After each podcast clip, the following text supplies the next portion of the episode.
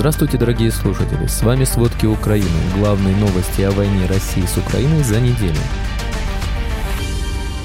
ВСУ летом уже отвоевали больше территорий, чем Россия захватила зимой. ФСБ получила задачу ликвидировать основателя ЧВК «Вагнер» Евгения Пригожина. ЧВК «Вагнер» больше не будет участвовать в СВО.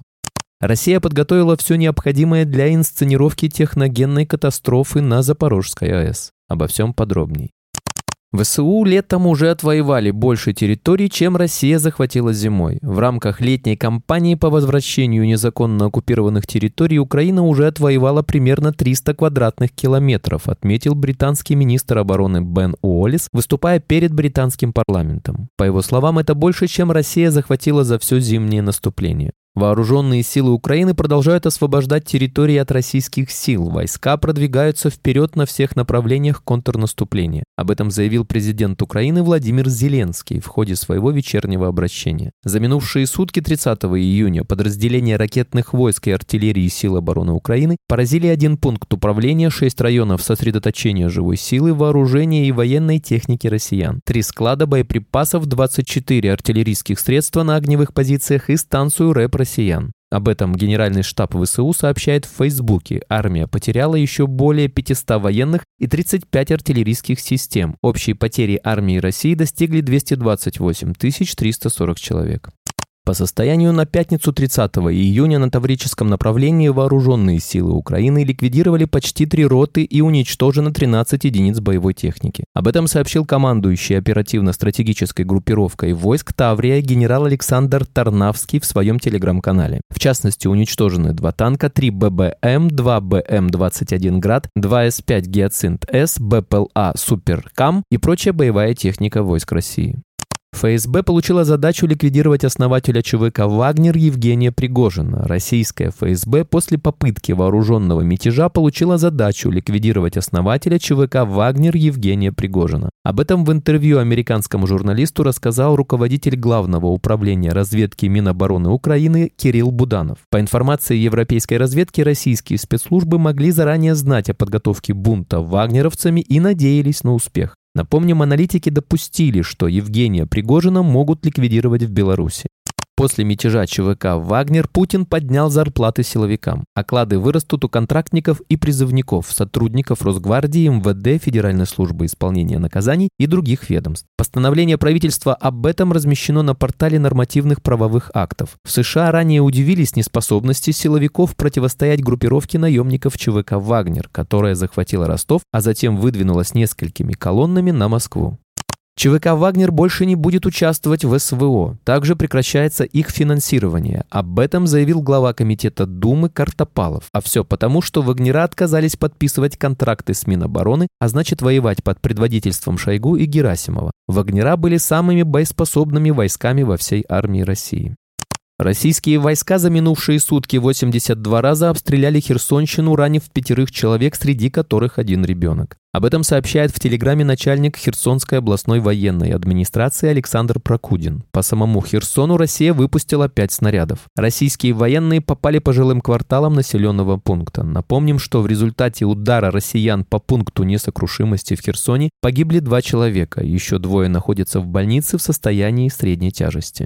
Российские войска обстреляли школу в Покровском районе Донецкой области, в результате чего погибли 2 человека. Об этом сообщили в пресс-службе областного управления прокуратуры. На момент удара в здании школы находились 12 человек. В результате обстрела погибли 56-летняя учительница начальных классов и 44-летняя главная бухгалтер. Еще 6 человек были ранены, их доставили в больницу с минно-взрывными травмами и осколочными ранениями. Часть зданий школы практически разрушена, разбиты классные комнаты, кабинеты и другие помещения, разбита мебель и школьный инвентарь.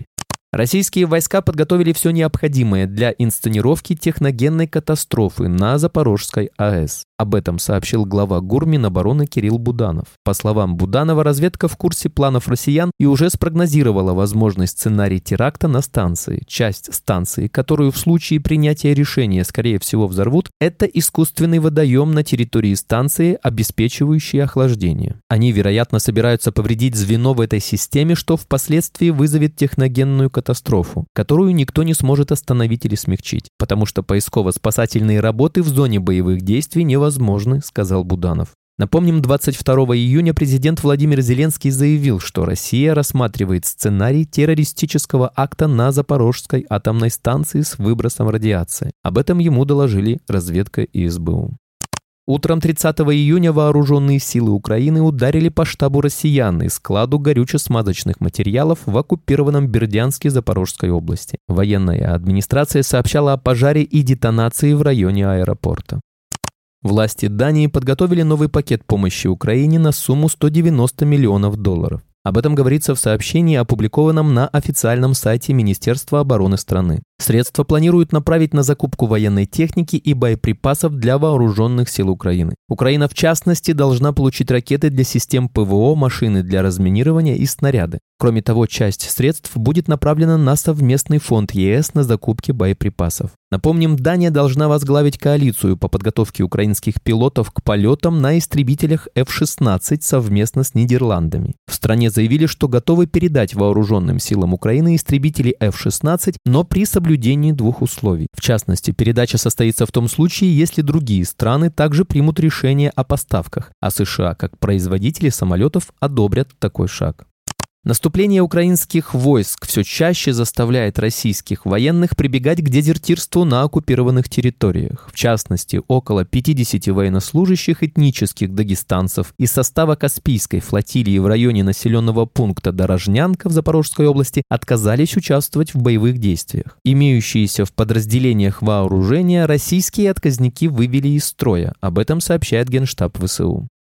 В начале июня директор ЦРУ Уильям Бернс совершил тайный визит в Украину, где узнал о стратегии возвращения оккупированных Россией территорий и начале переговоров о прекращении огня с Москвой. Об этом сообщает Вашингтон-Пост со ссылкой на источники. Целью визита было подтвердить приверженность администрации США относительно обмена разведывательными данными, которые помогут Украине себя защитить, сообщают источники издания. По их информации, военные заверили Бернса в намерении освободить значительную территорию Украины к осени, продвинуться к востоку, разместить вооружение до границы с Крымом, а затем начать переговоры с Москвой. На территории Казахстана зарегистрировали попытки вербовки местных жителей на территорию Российской Федерации для участия в войне против Украины. Об этом сообщили в пресс-службе прокуратуры Костанайской области. По информации прокуратуры, в комментариях отдельных пользователей социальных сетей, в том числе граждан Казахстана, содержатся сепаратистские призывы относительно целостности территории Казахстана. Силовики напомнили, что эти действия запрещены Конституцией Казахстана, международно признанными правовыми документами, участницей которых является Казахстан. Гражданам Казахстана, которые отправляются воевать против Украины, может грозить наказание вплоть до 10 лет тюрьмы.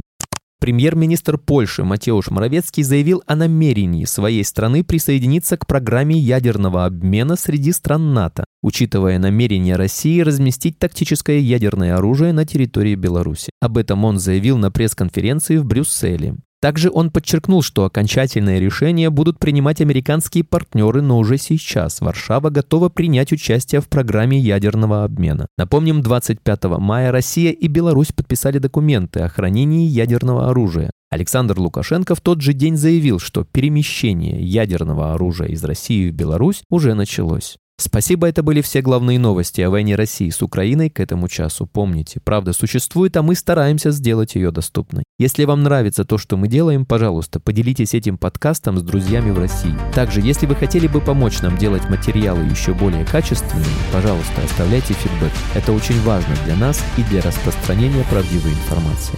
До встречи.